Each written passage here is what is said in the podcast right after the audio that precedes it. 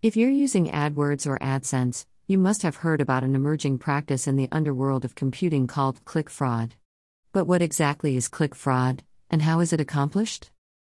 Well, AdSense uses a payment mechanism that awards a certain amount of money to a publisher, someone who holds an AdSense banner on their page, every time a person clicks on the said banner.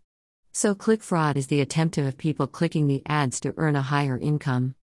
People are setting up sites for the sole purpose of fraudulently generating revenue through Google's AdSense program.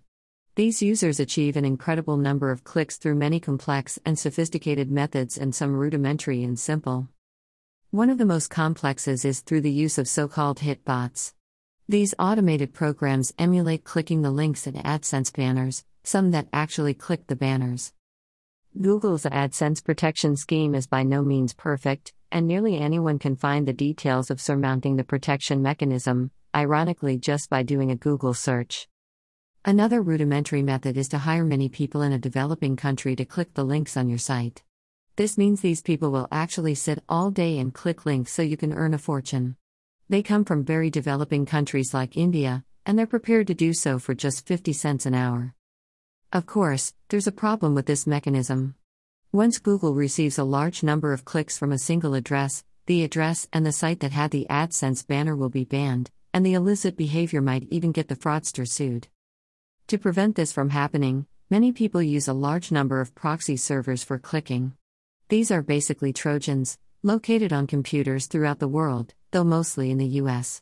What's even more daunting is that these clicks will appear to originate from an actual computer, so such scams are tough to detect.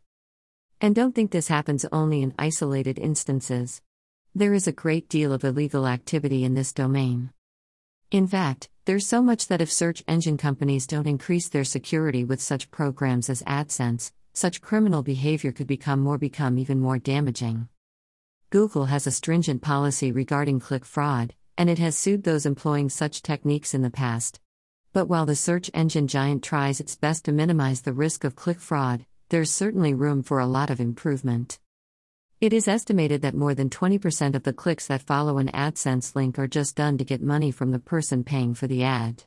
Some people believe the number of fraudulent clicks to be even twice as large. There are many more schemes involving click fraud, such as groups of AdSense publishers clicking each other's links, which is referred to as clicking rings, or spamming people so that they click such links. Despite Google still holding click fraud on a leash, the phenomenon raises concerns for the advertisers on AdWords. However, despite this, advertising with Google's AdSense remains more profitable for the advertiser than traditional untargeted advertising schemes.